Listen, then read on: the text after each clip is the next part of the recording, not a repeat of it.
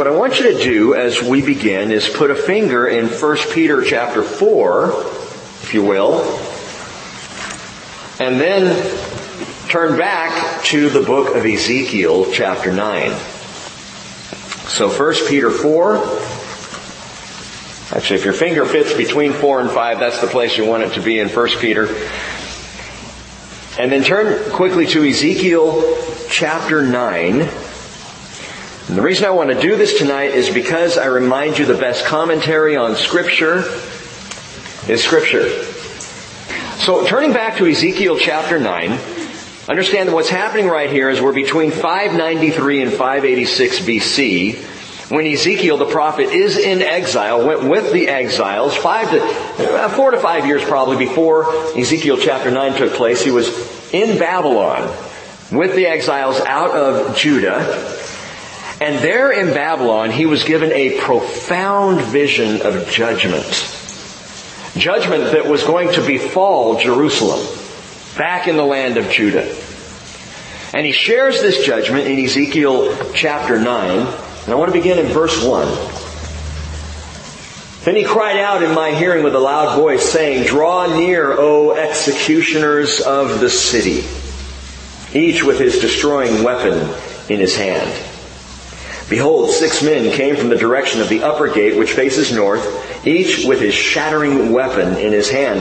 And among them was a certain man clothed in linen with a writing case, or literally a scribal inkhorn, that was there at his loins. And they went in and stood beside the bronze altar. So they're in that, that inner court of the, of the temple where the altar itself is, the altar of sacrifice. Verse 3 says, Then the glory of the God of Israel went up from the cherub on which it had been, which would be above the mercy seat in the Holy of Holies, moving out now to the threshold of the temple. And he called to the man clothed in linen at whose loins was the inkhorn or the writing case. And the Lord said to him, Go through the midst of the city, through the midst of Jerusalem, and put a mark on the foreheads of the men who sigh and groan over all the abominations which are being committed in its midst. But to the others, that is the six with the shattering weapons, he said in my hearing, go through the city after him and strike. And do not let your eye have pity and do not spare. Utterly slay old men, young men, maidens, little children and women, but do not touch any man on whom is the mark, and you shall start from my sanctuary. So they started with the elders who were before the temple. Then down in verse 11 it says, then behold, the man clothed in linen at whose loins was the writing case or the inkhorn, he reported saying, I have done just as you have commanded me. This chapter in Ezekiel is wild as a vision. And remarkable in terms of what is really taking place, what's really going on here. And I'll give you three things really quickly just to note. Three Hebrew words that are used here. One is the word mark. The one with the inkhorn, the one with the, with the scribal note there, the writing case at his loins, was to go through the city and put a mark on all of the foreheads of those who were righteous, of those who were actually following God at the time, those who were believing in the Lord and trusting in Him in Jerusalem. And so this, this man, this seventh man, not one of the six executioners, but this seventh man goes and begins to put marks on people, and the word mark in the Hebrew is tav. It's actually just a Hebrew letter. The letter Tav, which if you look at it is a cross. So this man was told to go throughout Jerusalem and put the sign of the cross on the foreheads of those who were trusting the Lord. The man with the inkhorn at his loins, I believe, was Jesus. I believe a, a pre-incarnate appearance, a, Christo, a Christophany of, of Jesus moving throughout Jerusalem and putting the sign of the cross because he is the one who saves by the sign of the cross. Amen? So that's one thing to note. The second thing to note is fascinating to me, and it is the word temple. It's not temple. Well, it is. It, it, it means the temple, but it's the word we've talked about somewhat recently, bayit. House. So in verse 6 it says, so they started with the elders who were before the house. Keep that in mind. Finally, The phrase executioners, all the way back in verse 1, executioners, pakudah in the Hebrew, is actually overseers. Overseers. So in this chapter, we have a picture of Jesus going out and saving, putting a mark of the cross on those who would be saved. We have these overseers of the Lord moving throughout the city, bringing about judgment, and they start with the elders of the house. Turn quickly to 1 Peter chapter 4 verse 17, because that is what I believe was on Peter's mind as he wrote these words. 1 Peter 4:17 for it is time for judgment to begin with the house of God. Well, that's Ezekiel 9. It is time for judgment to begin with the household, the oikos in the Greek, but it's the word house, and it's the same word that sometimes is translated temple, translated house, translated here household, the oikos of God. And if it begins with us first, what will be the outcome of those who do not obey the gospel of God? See, judgment goes out to those who are following Jesus, who have entrusted their souls to Him. The judgment goes out and we are seen as those with the mark of the cross that is on our lives. It begins with us. Discipline, even suffering as we've been reading through 1 Peter, challenges, difficulties, even hardships. But it's not judgment unto condemnation. It's a judgment for discipline and for sanctification. To grow us up in the Lord and for another purpose we'll get to in a little bit. But if it begins with us first, what will be the outcome of those who do not obey the gospel of God? That is those who do not have the mark of the cross on their lives. And if it is with difficulty that the righteous is saved, what will become of the godless man and the sinner? Therefore, those also who suffer according to the will of God shall entrust their souls to a faithful Creator in doing what is right. Since judgment must always begin with God's house, Peter now turns in chapter 5 to the elders, the overseers, the shepherds of the spiritual household of living stones. The living stones being fit together that are being built up into a, a holy temple where spiritual sacrifices can take place by a, a holy priesthood.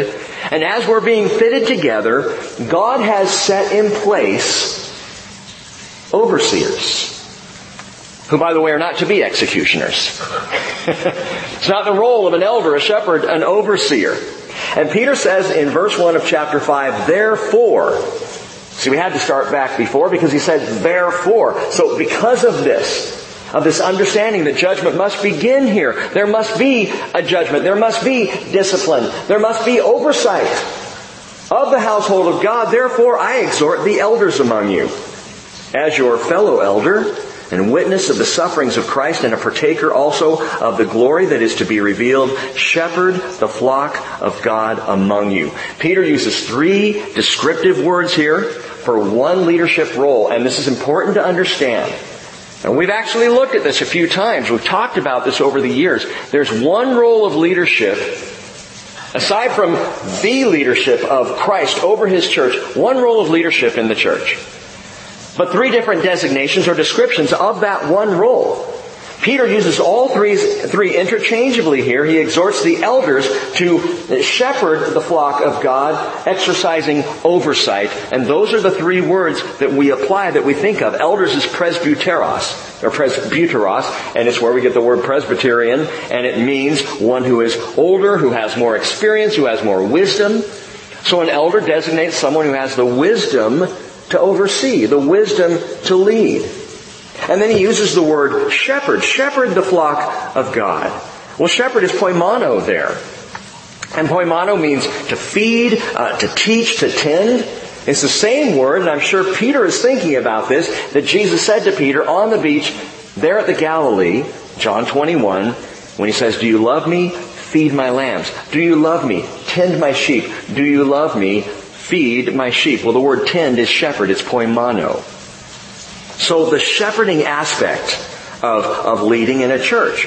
And then the third word is exercising oversight, and that's episkopeo, from the word episkopos, which is an overseer, and that's the responsibility of managing. But all three of these responsibilities, that is wisdom and experience, feeding and teaching, and management is all one role.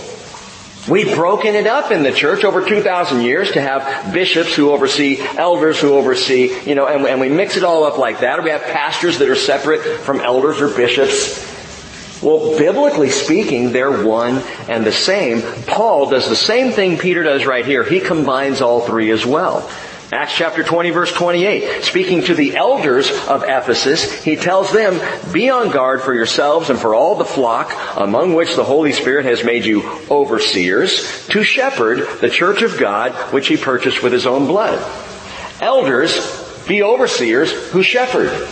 Shepherds, overseers, elders, all three. Again, interchangeable. So Peter is speaking to this one specific group of leaders who are to have some wisdom and experience and maturity, elders. And they are to oversee and manage the fellowship or the, the larger church. And they're to do so through the act of shepherding, of caring, of, of feeding. We don't always agree with our leaders. Perhaps you've been in that place. I, well, actually, I doubt any of you, but I know some people in church sometimes don't like decisions that their church leadership makes. We saw this all the way back with Israel. This is human nature. It's something that I just get. I understand. I know it goes on, even here at the bridge. Shocking. That there is grumbling in the tent. You know, the front door closes and the husband says, can you believe they're doing that? I wouldn't, if I was, you know, I wouldn't, and, and the grumble, I, I get that happens. And I understand that sometimes people don't like the decisions that shepherds or elders or leaders make. They look at it and I could have made a better choice, or I don't think that's the right way to go. Hopefully, we understand that like it or not, this is God's design for the church. It's the way He does it. It's the way He set it up. And there's a reason for it that is vital to our faith. God has determined that judgment and discernment and protection be there for His household, and He's called upon human agents to do it. And trust me, there are times where I myself, even growing up in the church, there were many times where I was the one grumbling behind the closed door. There were many times, especially as a young pastor and as a youth pastor, decisions were made that I just, they have no idea what they're talking about and I go home grumble, grumble, grumble, you know. And then I come across passages like Hebrews 13 verse 17 where the Hebrew pastor says, obey your leaders and submit. For they keep watch over your souls as those who will give an account. Let them do this with joy and not with grief, for this would be unprofitable for you. And I'd read that and go, yeah, but, but, but the Hebrew pastor can't possibly know these guys were going to make that decision. Or they were going to take the church that direction. Grumble, grumble, grumble. And there's something of human nature that does that. But there is a reality here again that God set up shepherd, leaders, overseers, elders for His church. He did it. So rather than grumble about it, maybe the better question is why? What, what's it for? Why do we have them? Now here at the bridge, we use the term shepherds more than we use elder or bishop, although the funny hats could be enjoyable from time to time. But we don't use elder or bishop so much. We use shepherd because primarily it reminds those who are shepherds that we're not to think highly of ourselves. We're just shepherds. You know, it, it, focuses on what the role, I believe, the primary role of a leader in a church fellowship should be, and that's a pastoral role, a role of caring, a role of feeding, a role of praying for and tending to the larger church fellowship. So we go with shepherds. We could be called elders, it would be biblical. We could even be called managers or bishops, and it would be biblical.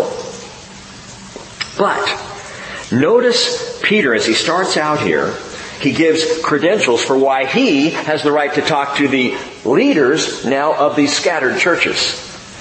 He says, note, I exhort you as your fellow elder. So first off, he is a, a fellow elder. And then secondly, he says, and a witness of the sufferings of Christ. That's huge.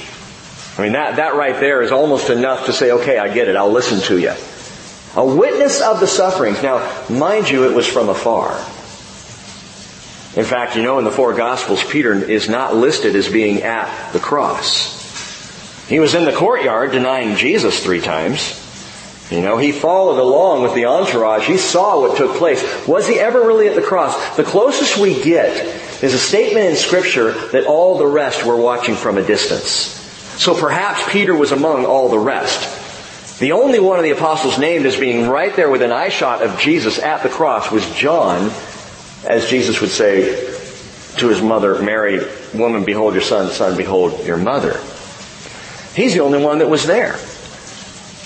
Was Peter there? Well, he witnessed the sufferings. So again, perhaps from a distance, he in fact did witness the sufferings of Christ. And he says, and I like this, a partaker also of the glory that is to be revealed. How do you partake of something that's going to be revealed? You know, it's like me saying, I'm a partaker of dinner when I get home tonight. a partaker now of the dinner that, well, Peter got a preview you know, on the Mount of Transfiguration, he saw Jesus glorified. However, I really think he is leaning toward a before and after description here. Before, I, I, saw the sufferings of Christ. After, I will be a partaker. Because the word partaker can be future, it can be present. It, it, it speaks of both. I will be a partaker with you of the glory to be revealed, just as I was a witness of the sufferings of Christ that happened. The glory to be revealed and the sufferings. Remember we've been looking at this. The sufferings on a mountain. Mount Moriah. The glory on another mountain. Olivet. Remember that Peter said all the way back in 1 Peter chapter 1 verse 10, as to this salvation, the prophets who prophesied of the grace that would come to you made careful searches and inquiries, seeking to know what person of time or time the Spirit of Christ within them was indicating as he predicted the sufferings of Christ and the glories to follow. Sufferings and the glories. And here he says, I'm a witness of the sufferings and a partaker of the glories. He's back on this theme again sufferings and glories. And as I talked about a couple of weeks ago, we are in the in-between. And I made that comparison, and I want to return to it just for a moment here because a question was raised about it, and that is where do you find that in the Old Testament? Someone asked, I heard you talking about these two mountains, and, and where do you find that? Well, think with me just for a brief moment. I compared the two uh, events that is the sufferings of Christ and the glories to follow to those two mountains, to Mount, uh, to Mount Moriah, where the temple was, where the cross was erected, where Jesus died, and then to the Mount of Olives, where Jesus ascended, and we're told he will return again. Two mountains. And if you recall, if you were here that night, and, and, the question may have come from someone who was just listening online because you couldn't see what I was doing, but I was describing two mountains, and on the one side of one mountain, if you're this side of Mount Moriah and you're looking at it, you may be able to see the Mount of Olives behind it, but what you can't see is the valley. The space in between. Suffering's here, right? Glory's here, Mount Moriah here, the Mount of Olives here, and in between is the Kidron Valley in Jerusalem. And I shared with you that night, it stood in that valley and you can look both directions. But if you're only on the one side, if you're on the west side of Mount Moriah, you don't see the valley. The prophets couldn't see the valley. The prophets could not see the church age. It was confusing to them because they had images and pictures and visions and prophecies by the Spirit of Christ that there's going to be a suffering Messiah and a glorified Messiah. Was it two Messiahs? Or was it one Messiah and was it going to happen all at once? And they struggled and they searched and they inquired of the Lord to try and figure this out. And they couldn't see what you and I see now, and that is we are in the valley. This has become such a huge image for me personally in studying through 1 Peter and all the sufferings. But again, where do you find this, Pastor? In the Older Testament, if you're going to claim this, I'll give you just a couple of quick verses you might want to note. Genesis chapter 22 verse 2, God said to Abraham, take your son, your only son whom you love, Isaac, and go to the land of Moriah and offer him there as a burnt offering. And that's the first mention of Mount Moriah in the Bible. Genesis 22. And that is where the picture, the image of a father prepared to sacrifice his son took place. It was on the same mount that Jesus was crucified. Second Chronicles chapter 3 verse 1 tells us a thousand years after Abraham, Solomon began to build the house of the Lord in Jerusalem on Mount Moriah. Same place, the Mount of Suffering. What else happened on Mount Moriah in the temple on an ongoing daily basis? The suffering of animal sacrifice. Animals suffered there and died there and bled there. All pointing to Jesus who would do the same thing on what I've been calling the Mount of Suffering. So Mount Moriah as a Mount of Suffering, that makes perfect sense. And that's where the picture comes from well, what about the Mount of Olives as the Mount of Glory? Zechariah chapter 14 verse 4. In that day his feet will stand on the Mount of Olives, which is in front of Jerusalem on the east. And Zechariah goes on to describe this amazing splitting of the Mount of Olives and a new valley that's going to open up. Some believe that's the valley of Jehoshaphat where judgment's going to take place. So you've got this Mount of Glory of the glorious return of Jesus. Furthermore, in the New Testament, Acts chapter 1 verses 9 through 12, we know that Jesus ascended from the Mount of Olives. Because it tells us after he ascended that the apostles headed back into Jerusalem. They went across the Kidron from the Mount of Olives and the apostles were told by the angels who were standing there, he's gonna come back to you the same way he left. He ascended from this mount. He's going to come back to this mount, which is exactly what Zechariah prophesied. So that's where we drew this picture.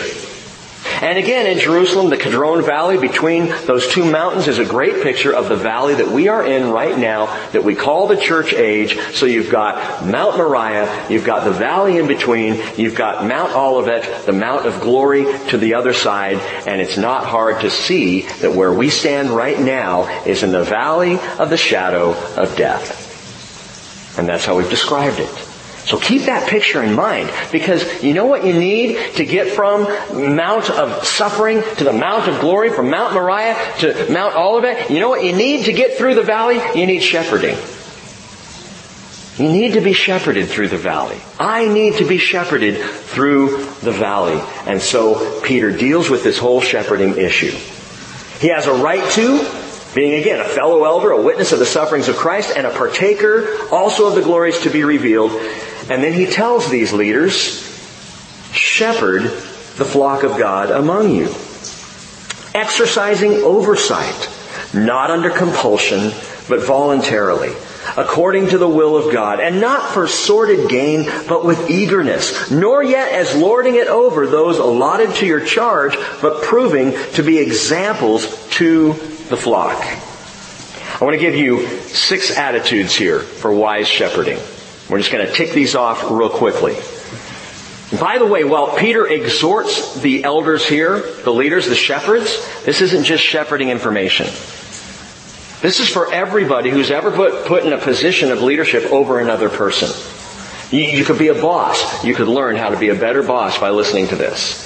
A parent who is shepherding their children. A friend who's trying to shepherd his or her friends. Teachers who are shepherding children given to them. Whatever the situation, every one of us in our lives have some level of shepherding going on.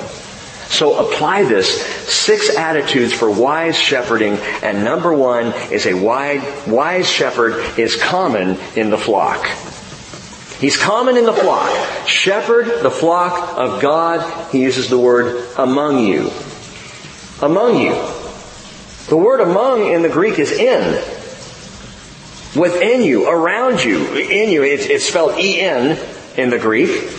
And the right attitude of, sh- of shepherding is remember, you are a sheep.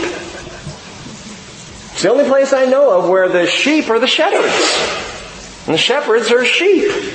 And that we all belong to the flock. There, there aren't those who are drawn out and above the flock. Oh, little flock, you're the flock. We shepherd. No, that's not how it works. That's a bad way of looking at it. We, sorry. I'll try not to fleece you too much tonight. No, that's not how you look at it. We are all sheep of the common flock, and a wise shepherd always keeps that in mind. Wise shepherd is not puffed up or prideful. He's common with the flock. Psalm 95 verse 7.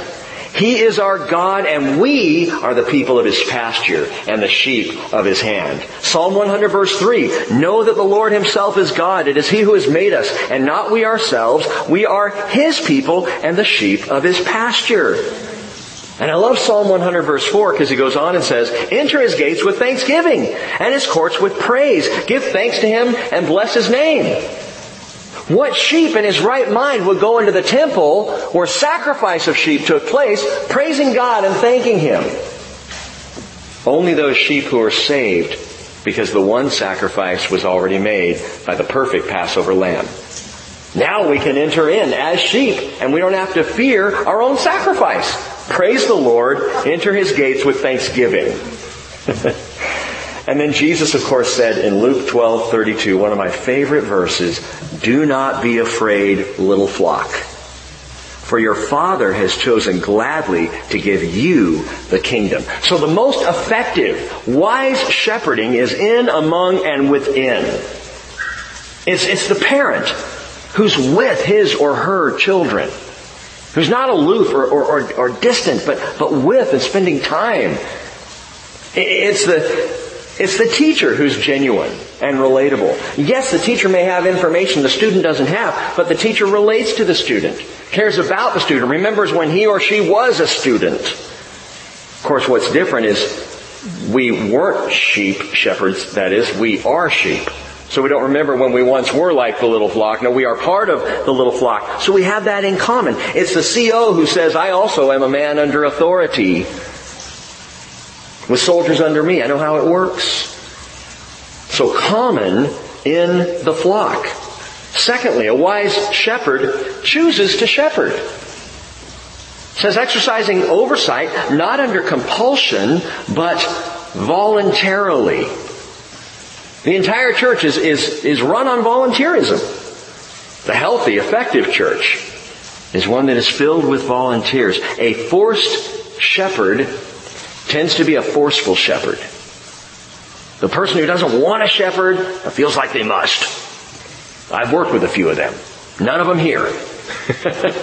but I have worked with some guys who were in church leadership because they felt they had the acumen and the business sense and the wherewithal. And so, by golly, they were going to shepherd that church whether the church wanted them to or not. And they certainly didn't want to, but who else is going to do it if I don't? Man, that's not the kind of guy you want shepherding you. He's the guy whose rod and staff is not comforting. Because he's clocking sheep over the head right and left. You know the Bible says? Psalm 110 verse 3? Your people will volunteer freely in the day of your power. We've used that verse before. I saw something in it this week. I've always thought that when the power of the Holy Spirit falls on a fellowship, on a group of people, on a church, volunteerism is going to increase. And I think that's legitimate. I also know that Psalm 110 is talking about the coming of His kingdom and how in that day of His power, wow, people are going to be coming right and left to serve in whatever way we can. We want, we just want to serve Jesus.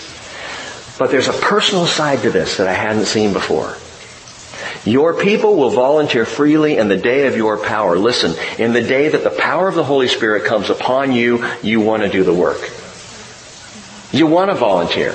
You want to serve. You, you want to shepherd. You want to lead. You want to do whatever the Lord wants you to do. Man, I, this is the day of His power. The day of His power in me. And it calls you out and causes you to just, you want to choose to shepherd. Even if it's shepherding kids in the second grade classroom. You just want to be there because God's Spirit of power invites volunteerism. Number three, a wise shepherd is called.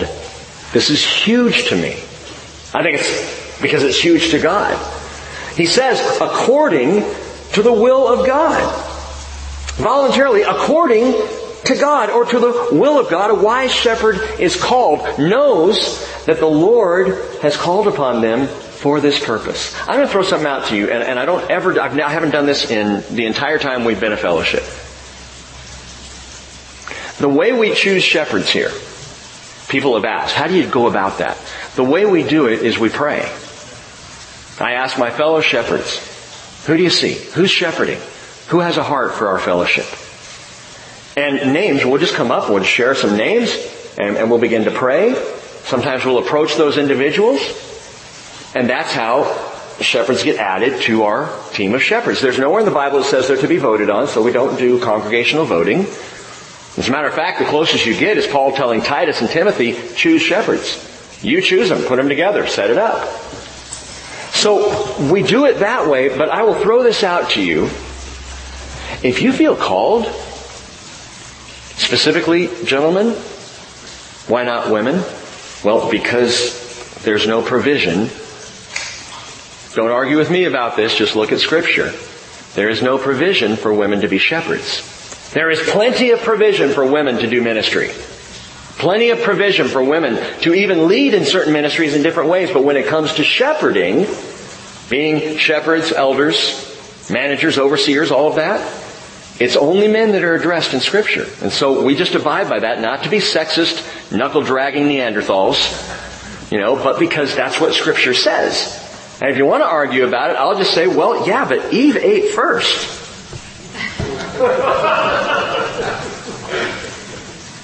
What was the result of her leadership? It was a little fruity. Okay, so, back to this. A wise shepherd is called, and what I will say to you all, and what I want to put out to you all is if you feel called by God to shepherd at the bridge, you need to come talk to me. Because maybe I'm just unaware of it. There could be someone flying under the radar who's doing massive shepherding here, and, and I just, I haven't picked up on it, or Glenn hasn't seen it, you know, or, or one of our other shepherds, Mike hasn't noticed it, and, and so come and talk to me. And I'll probably hand you a mop and say, why don't you start in the bathroom and we'll go from there. I'm, I'm kidding. But if you feel a calling in your life, a wise shepherd knows that they are being called. 2 Peter chapter 1 verse 10 says, Be all the more diligent to make certain about His calling and choosing you, for so long as you practice these things, you'll never stumble. And I found this to be true in my own ministry life, that if you know that you're called, it is the key to faithfulness. The certainty of calling is the key to faithfulness. Because even if you're having a bad time or a rough day or a difficult patch, you know you've been called to this. So whether I want to do it or not, God called me. Now I have chosen it, yes, but He called, and the calling is big. The calling keeps our feet in the game, even at times when we're weary. Make certain of your calling. By the way, just because someone is a leader in the business community doesn't mean he's qualified to lead in the church community. That's not what we're looking for. Business acumen. That can be helpful in a church. And we have several guys who are very smart when it comes to finances and business and all of that. And I'm so thankful. But that's not why they're shepherds. shepherds because they were shepherding people. Because they were feeding. Because they were tending the flock. Because there was teaching on their lips. Because they cared about this body. That's why I believe a man is called to be a shepherd. But you must be certain of calling. Number four. A wise shepherd is not covetous. He says, and not for sordid gain. Sordid gain is just a fun word to say in Greek. aischrokerdos. Ice crocker dose. Say that with me. aischrokerdos. Very good. You just spoke Greek. Most of you are saying, well, that's Greek to me. This word, sordid gain, it's a single word. And what it literally translates is greed for gain that degrades moral character. It's not just that you want something or you kind of covet something. Sordid gain, and that's why the word sordid is put in there by the translators. It's the kind of gain that will degrade you, that tears at conscience. It is not good. Gain that degrades moral character. Why would Peter say this? I've always thought that was an interesting thing to stick in there in, in, in, the teaching or the calling of shepherds and not for sordid gain. Peter, what, what's driving that? Two names. Ananias and Sapphira. Remember the history? It's back in Acts chapter 5 verse 1. They sold some property. Barnabas had sold some property and laid the money at the apostles' feet and said, use it for the, for the good of the church, and they did. And so Ananias and Sapphira, they said, hey, we can get in on this act. And they sold some property and they told the apostles, yeah, here it is. We're giving it all to the church. But they kept some to themselves. They lied. It wasn't a matter that they kept some to themselves. That was okay. They could keep whatever they wanted. It was their choice. But they lied about it and they literally lied to the Holy Spirit. And so Peter had Ananias brought in. They couldn't find Sapphira. Ananias comes in and Peter says, did you did you do this? Oh, no, no, no, no, I, I didn't do, lied. And he said, because you've lied to the Holy Spirit, your soul is required of you. Ananias dropped dead. They're carrying his body out the side door when Sapphira comes in, not knowing what had happened. He asks Sapphira, did you do this? And she says, oh, no, no, we didn't do this. Boom, she drops dead. And what we're told, Acts chapter 5 verse 11, great fear came over the whole church. Can you imagine? I mean, a Sunday morning here at the bridge, someone's dropping dead because they said they tithed and they didn't. I don't know that if that would increase tithing or decrease membership. That's what I think is probably, everybody would, we'd be gone. What a terrifying thing. I mean, think about this in real life. We can joke about it now, 2,000 years later what was going on in the Jerusalem church in the week following the death of Ananias and Sapphira. They were scared. They were fearful. Says fear came over the whole church and over all who heard of these things. Now Ananias was no shepherd. But even after three decades, I imagine that the fear that came over the whole church was not lost on or forgotten by Peter. I guarantee you, among those who were afraid when this happened, Peter was one of them. Oh yeah, he was the leader. He knew what was taking place, but he watched these two people die in front of him, and that must have shaken him to the core. And so now he's saying, if you're gonna shepherd, you don't do it for sordid gain. You never think covetously. Don't do it in a way that, that benefits you, especially if it's gonna tear at your very moral character, not for sordid gain. And we have seen some of the worst fallings in churches among leaders who are doing it for the bucks. And pastors who are in it for the bling. It will tear them up. Don't do it. But this raises a question then, well, should pastors be paid at all? Because I happen to know, Pastor Rick, that you are paid by this fellowship. Let me just give you two verses on this. 1 Corinthians 9 verse 7 says, Who at any time serves as a soldier at his own expense? Who plants a vineyard and does not eat the fruit of it? Or who tends a flock and does not use the milk of the flock? And then he says in 1 Corinthians 9:11, and the whole section is an interesting read, but verse 11 he says, if we sowed spiritual things in you, is it too much if we reap material things from you? Paul right there is putting the rubber stamp of approval. Yes, some pastors should be paid. That it is okay for people to draw a salary, to, to have a living, to be provided for, to do the work of the ministry of the Word and prayer. Uh, furthermore, Paul writes to Timothy, 1 Timothy 5:17, and says, "The elders who rule well are considered worthy of a double honor, especially those who work hard at preaching and teaching." Now, I'm not trying to justify my existence here. But he does go on and say, for the scripture says, you shall not muzzle the ox while he's threshing. Don't appreciate being called an ox, but whatever. And the laborer is worthy of his wages. So the Bible allows for, God allows for both paid and unpaid shepherds. And we have both at the bridge. We have four pastors on staff who are among the shepherds. And then we have another 11, I believe, 10 or 11 shepherds who are volunteer, and all together we work to shepherd the fellowship here. So a pastor, an elder, a bishop may be paid or may be unpaid. The issue that Peter is getting at here that is so vital is the attitude of the heart.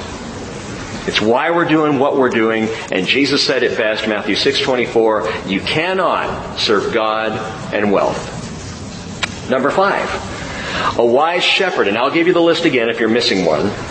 A wise shepherd is, number five, compelled. Compelled. He says, not for sordid gain, but with eagerness. I like that. Do you desire? Are you compelled? Do you have an eagerness to shepherd? Then do it. And by the way, if you have an eagerness to shepherd, you're going to shepherd whether you're called one of the shepherds or not. Which is why one of the standards that I hold out is let's look for guys who are already shepherding. If they're already shepherding, we'll just ask them. It's funny. I've had conversations where, where it's like, we would like you to, to consider, to pray about whether or not God, God may be calling you to be a shepherd at the bridge.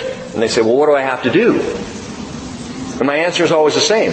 What you're doing.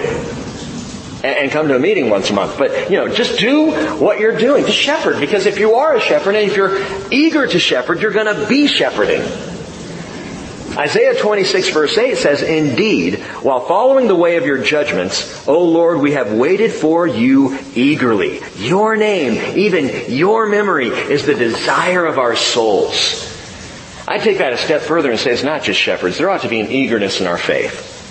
You find yourself just eager to be where Jesus is, eager to talk about Him, hear about Him, read and study His Word, be in His presence. That's a good thing. A wise shepherd is compelled. As Paul said in 2 Corinthians 5.14, for the love of Christ controls us. The NIV translates that compels us because the word means the love of Christ, we are just taken by it. We're captivated by it. Having concluded this, that one died for all, therefore all died, and he died for all, so that they who live might no longer live for themselves, but for him who died and rose again on their behalf. So a wise shepherd is compelled. We're eager. And our acts of service, no matter how big, no matter how small, they flow from that eager desire to be with Jesus and to do what he's doing. A wise shepherd is compelled. A wise shepherd is, well, truly, number six, Christ-like. Because if you look at the whole list, Jesus was common in the flock. You wouldn't have known him from anybody else. He was just, you know, the boy from Nazareth. Joseph and Mary's son, right? He was just among the people. Common like they were common, a, a person within the flock of Israel. Jesus chose to shepherd. Jesus was called by the Father to shepherd. Jesus was not covetous. Actually, he was a homeless man himself. Jesus was compelled by love, and so a wise shepherd is Christ-like. Verse 3 tells us, nor yet as lording it over those allotted to your charge, but proving to be examples to the flock, do we ever see Jesus lording it over the closest you get is right before his ascension when he says, all authority in heaven and on earth has been given to me. Go therefore and make disciples of all nations. Do for the world as I have done with you. Jesus never lorded it over. Our Creator, God of the universe, never lorded it over. In fact, right after washing 24 filthy feet, and that number is important. Because if it had been me, it would have been 22.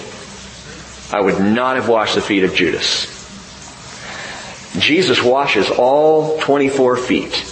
And then he says in John 13, 13, you call me teacher and Lord. And you're right, for so I am. If then the Lord and the teacher wash your feet, you also ought to wash one another's feet. For I gave you an example that you should do as I did to you. Truly, truly, I say to you, a slave is not greater than his master, nor is the one who is sent greater than the one who sent him. And the Christ-like shepherd, he's the one who's going to put the flock before his own hide. The Christ-like shepherd, common, chosen, called, not covetous, compelled by love, and Christ-like. Verse 4.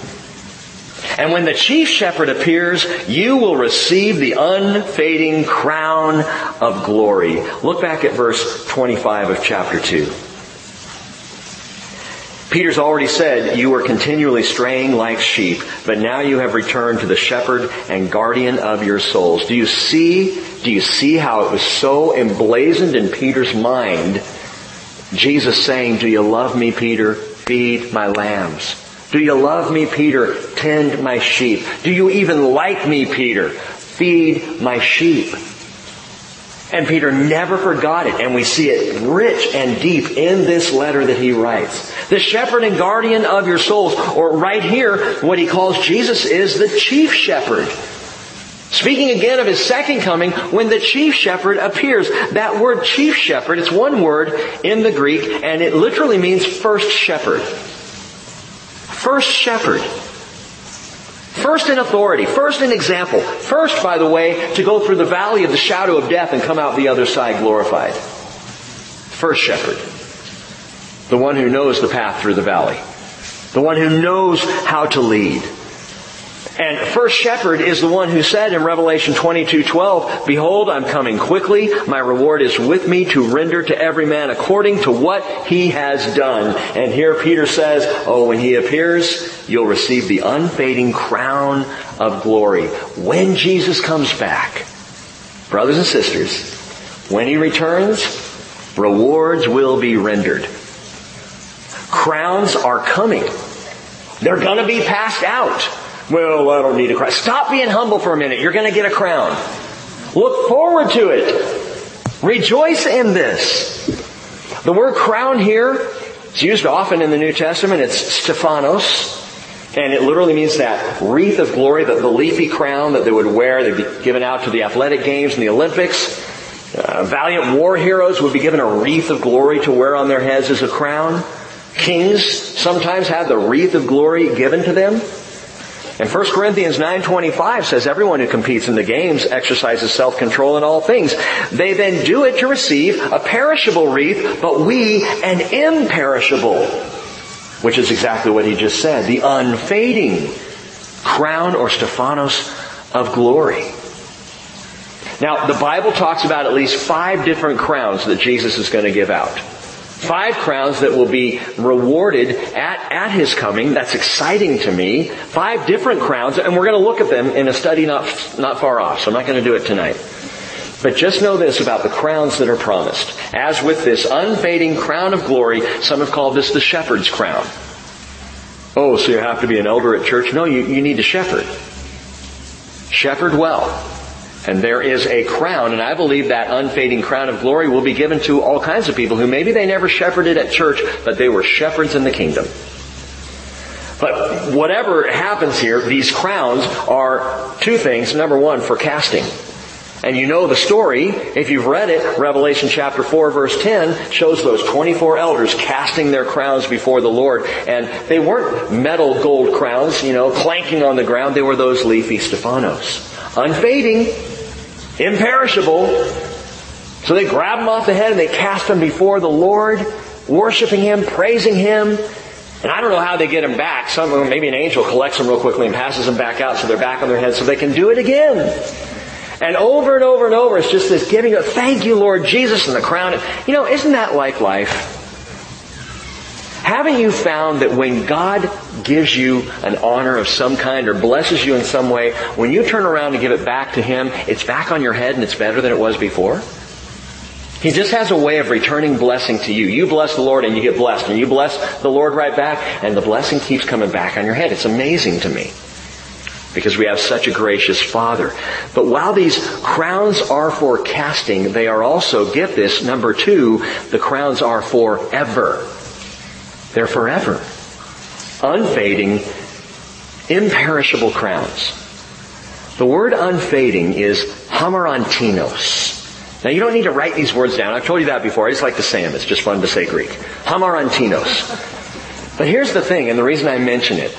The word hamarantinos comes from the word amaranth. Any of you botanists out there familiar with the amaranth? The amaranth is actually a small green flowering weed. Beautiful little flowers that show up on the amaranth. You can look at Google it. We actually have a name for it I don't like so much. We call it pigweed. But the amaranth in Greek mythology, where this word comes from, hamarantinos in the Greek, the amaranth was mythologically a flower that flowered eternally. So that's where the word comes from, this, this unfading, this, this eternal flowering. Isaiah 40 verse 7 says, the grass withers, the flower fades. When the breath of the Lord blows upon it, surely the people are grass. And that is true unless the people are born again unless the breath of the Lord has now filled us, the Spirit of the Lord breathing life into our hearts when we're born again by the Spirit of God, and suddenly we are now prepared to wear the unfading crown. Because we ourselves become imperishable and unfading. And this is the only time, by the way, that unfading is used in the New Testament, that word, hamarantinos. Speaking of the unfading, constantly flowering crown that's given. Why is that important? Because we live far too much for this life. And I'm talking to us here tonight. We have a tendency to live for this life, this week, maybe this summer, maybe this year we've got some plans out ahead of us and we live for this life. This unfading crown of glory is a promise for the millennial kingdom. Because it's not just a crown to wear, it's not just a crown to cast in worship, but it's a crown that designates authority. It's a crown worn by those who, who share in the ruling and the reigning of the coming kingdom, the millennial kingdom. We've read this verse so many times, Revelation 5.10, you have made us to be a kingdom and priests to our God, and we will reign upon the earth. Those who reign wear a crown. This unfading crown of glory is a picture, it's a, an insignia, if you will, of the call that God has put on us to reign in the coming kingdom. Not now, but then. Let me repeat that. Not now, but then. The unfading crown of glory. What we do in this earth, most of what we do, save in the name of Jesus, is going to fade. Is not going to last. And it's not just for the millennial kingdom. In fact, it goes beyond that on into eternity. Listen to this, Revelation 22 verse 4, they will see his face and his name will be on their foreheads. Well, that's kind of like a crown. And there will no longer be night, and they will not have the need of light of a lamp or the light of the sun, because the Lord God will illumine them, and they will get this. They don't miss this. They will reign forever. I mean, is that huge to you like it is to me? You know what that means? We're talking all the time about preparing for ruling and reigning in the thousand year reign of Jesus, in the kingdom. The coming kingdom that He's going to establish here, and He's going to rule out Jerusalem, and we're all over the earth. I called Maui. We're all over the earth, you know, ruling and reigning for Him. We're going to reign on into eternity. I don't even know what that means. What does that even look like? In the new heaven, the new earth, the new Jerusalem, they will reign, the Bible says, forever and ever. I'm like, over what? Who are we reigning over? I don't know. But we will have the unfading crown of glory. See how awesome that is? There is a future reign. First shepherd is coming and I believe how we serve now, and I think there are parables to back this up, how we serve now as leaders, or better yet, as servants, will affect our roles and our responsibilities both in the millennial kingdom and on into eternity. Parable of the talents, parable of the minas. You invest what he's given you now, and he says, I'm going to put you over five cities. I'm going to put you over ten cities. So there's this future ruling and reigning with these unfading crowns.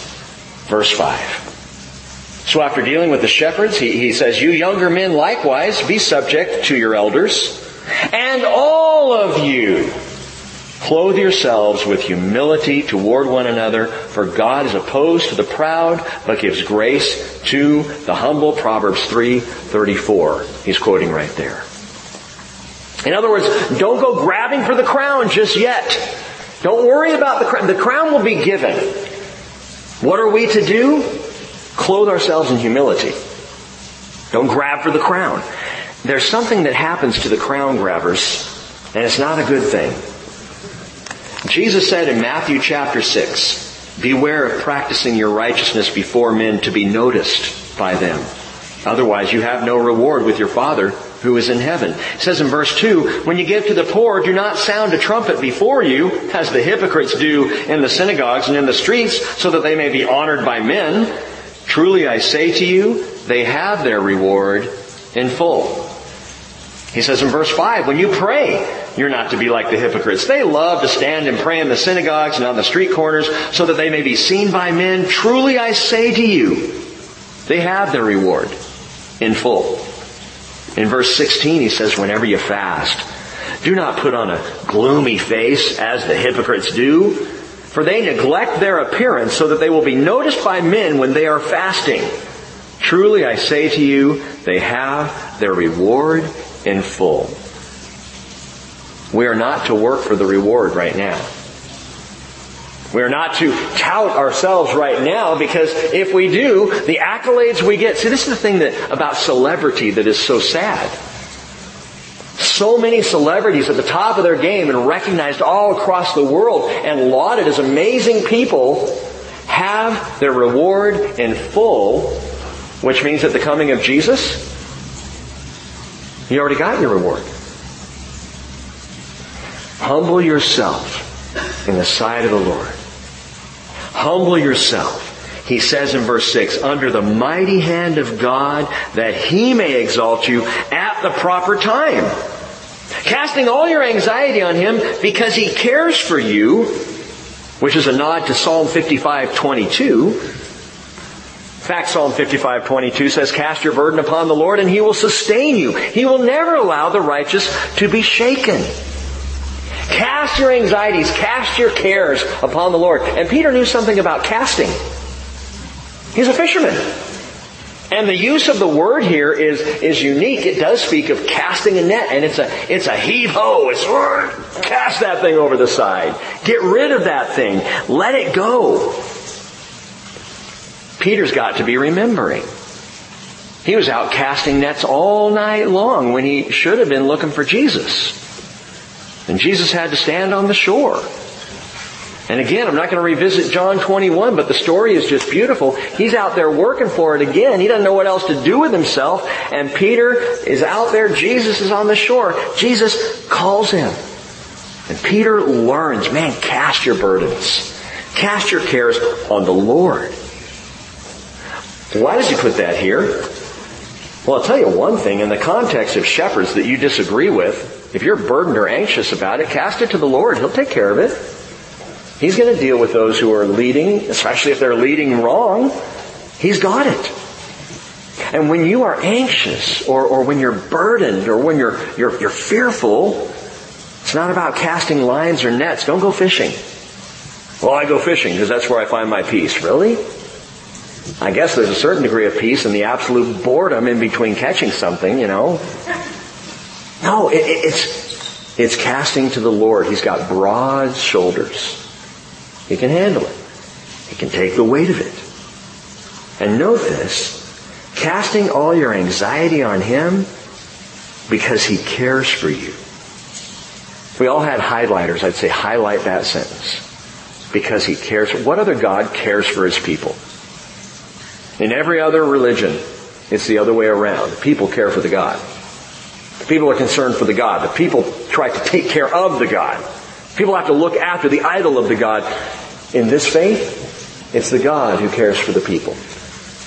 The God who looks after us. David said, what is man that you take thought of him? Or, or the son of man that you care for him? Who are we that you care for us? Psalm 8 verse 4. And Jesus said, John 10 verse 12, he who is a hired hand and not a shepherd, who is not the owner of the sheep, he sees the wolf coming and he leaves the sheep and he flees and the wolf snatches them and scatters them. He flees, why? Because he's a hired hand and not concerned for the sheep. Literally, it's the same word that Peter uses here.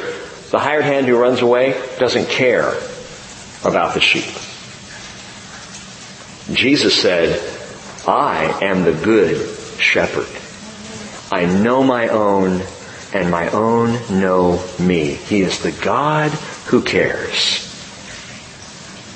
Now again, this casting my cares and my burdens and my anxieties, why is it here? Well, you might say, if, if, if I'm going to cast my cares on Him, that means I have to count on Him and perhaps even others around me to care for me.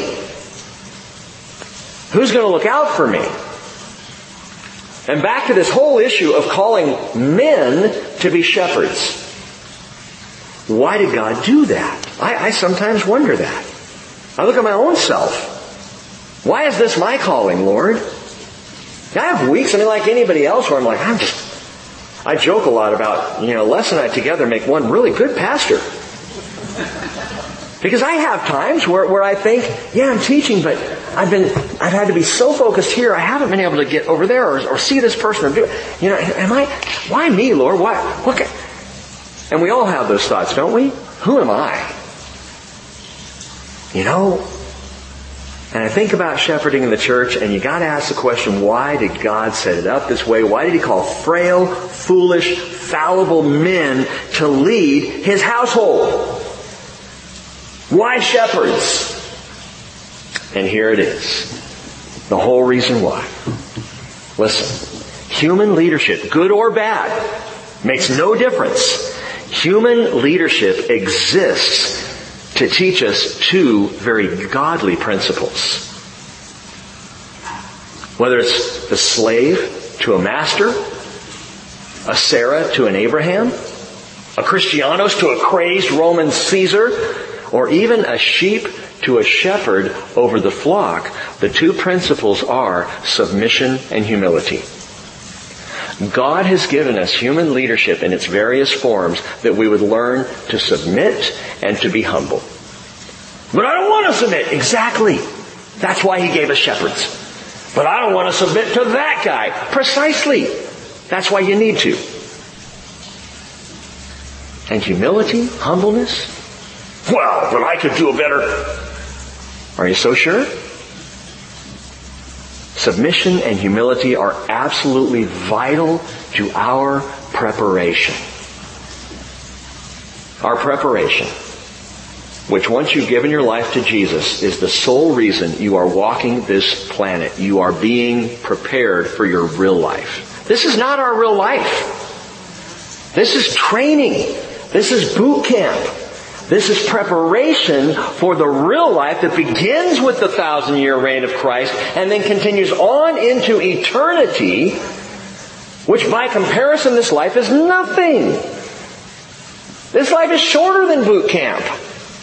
It's just a speck. And during this speck of existence, we're being prepared, we're being sanctified in Christ. And part of my sanctification process is acquiescing to my shepherds. And by the way, I, I am shepherded too. I'm among the shepherds. Jeff said wisely earlier this morning, he said, there are decisions that we make together that I don't agree with. And I'm sitting there going, yeah, yeah. we always come to a consensus by prayer and the unity of the Spirit and the bond of peace. It works beautifully. But there are sometimes things we talk about and directions we decide to go and we're not all on board.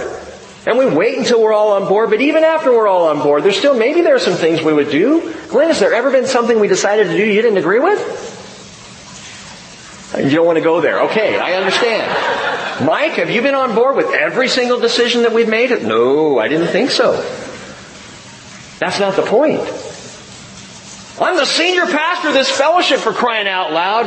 And I hear the voice behind me saying, not walking it, just saying, submit. Submit, Rick. I surrounded you with these guys for a reason. Submit. Be humble. We have human leadership to teach us submission and humility, which are godly traits.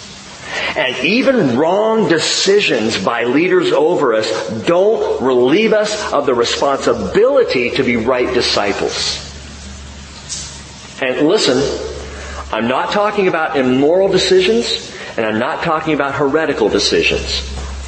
When leadership does something out of step with God, something that's immoral, something that is heresy biblically, you do not follow that. But if leadership makes a decision you just disagree with, submit. Be humble.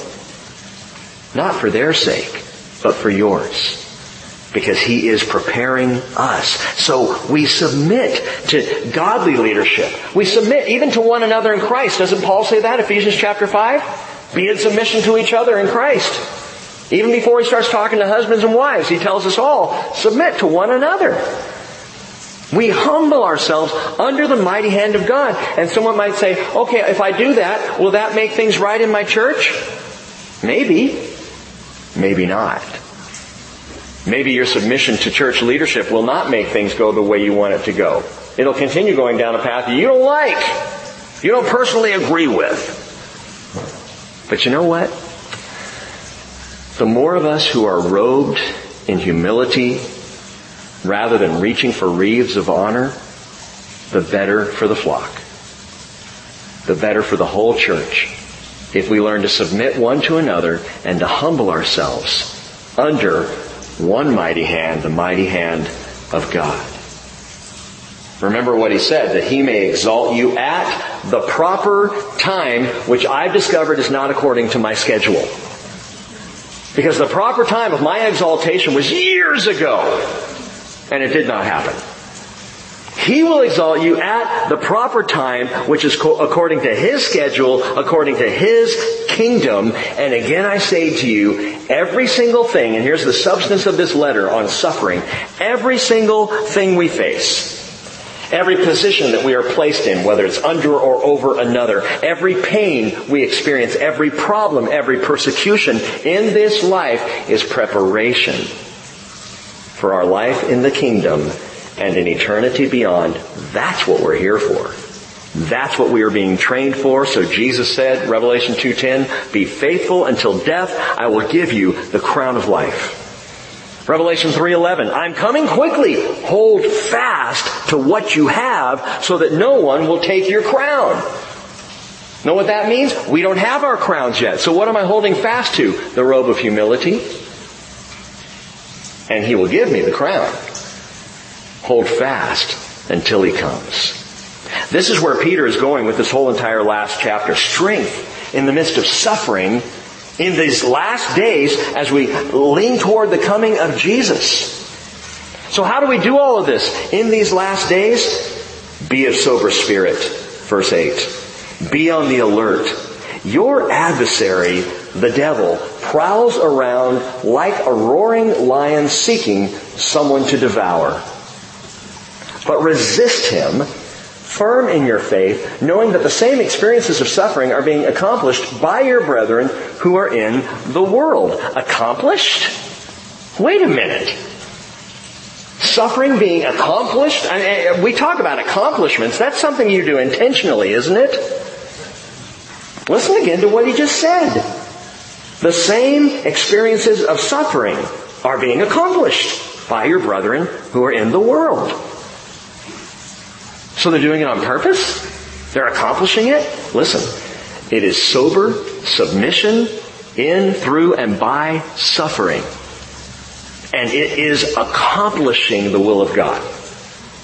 Their suffering, your suffering accomplishes great things in your life, in your heart, in my life in my heart. And by the way, verse 9, speaking of the suffering of our brethren in the world, that word suffering, this is the only time Peter uses the word pathema for suffering in the whole letter where it's not attached to Jesus. He uses it four times.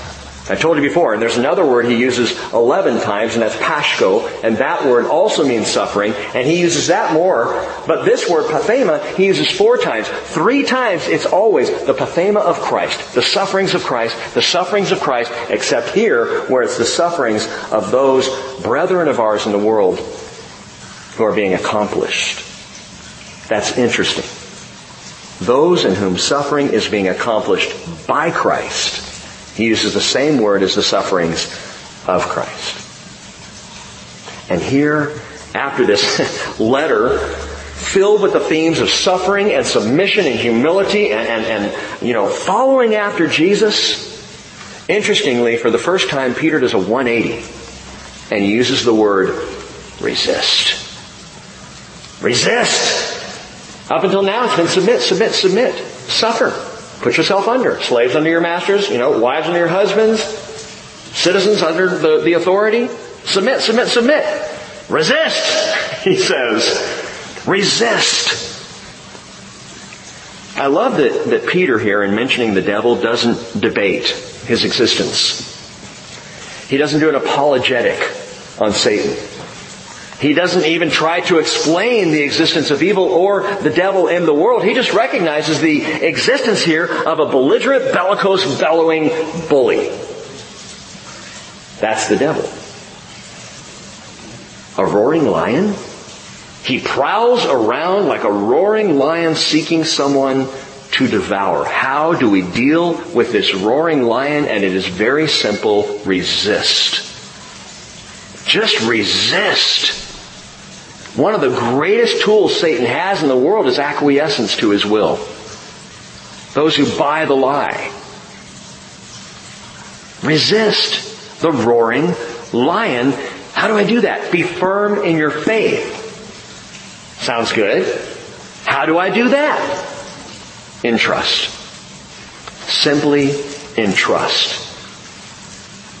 Just as Jesus, while suffering, chapter 2 verse 23, uttered no threats but kept entrusting himself to him who judges righteously, Just as Peter says, therefore those also who suffer according to the will of God shall entrust their souls to a faithful creator in doing what's right. Chapter 4 verse 19. Entrust is our resistance. Your best resistance to the devil is entrust your soul to God. Resist.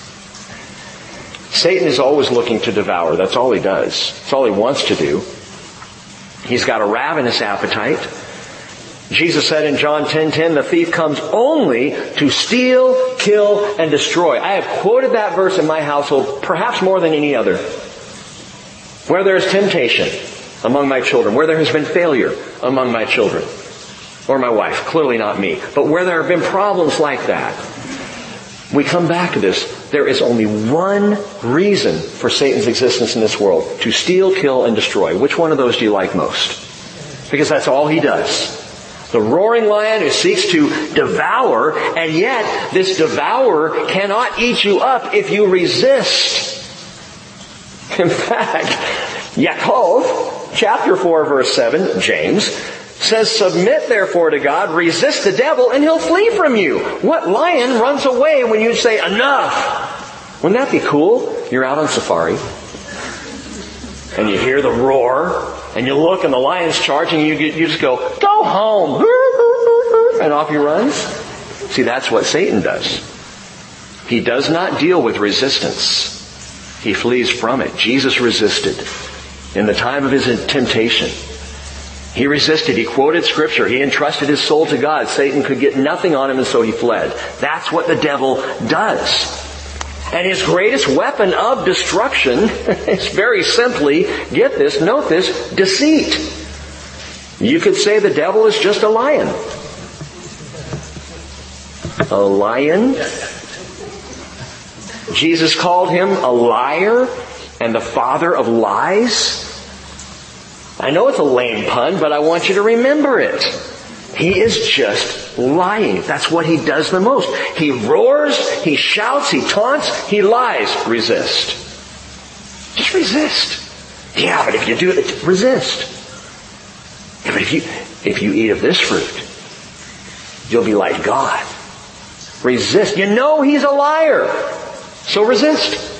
Because that's all he can do is lie. He's not going to tell you the truth. He's going to lie. Do not give the devil an opportunity. Ephesians 2.27.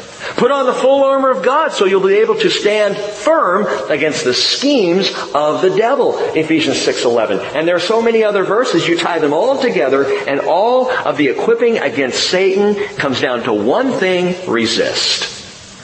Just don't buy the lie.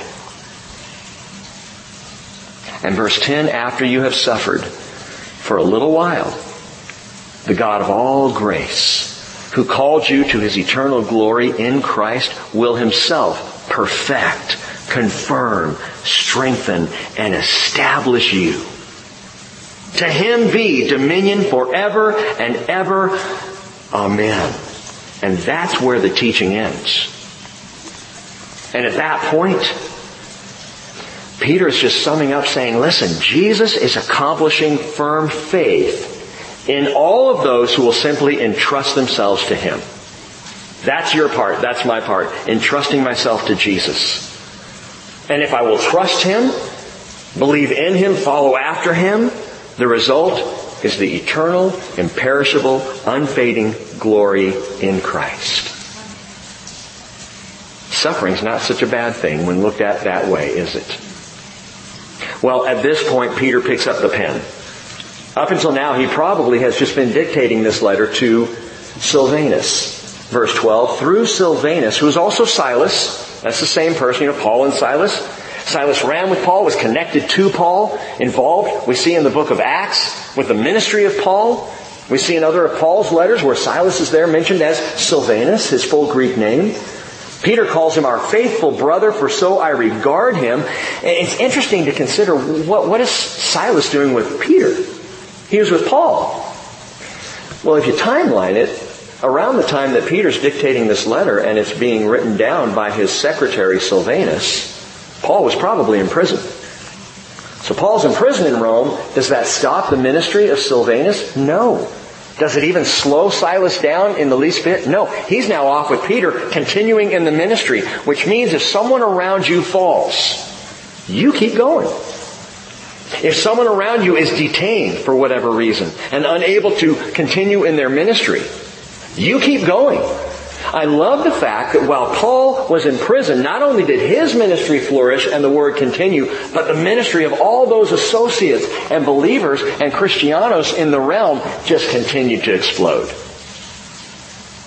Because it's based on not Paul or Peter, but on Jesus Christ.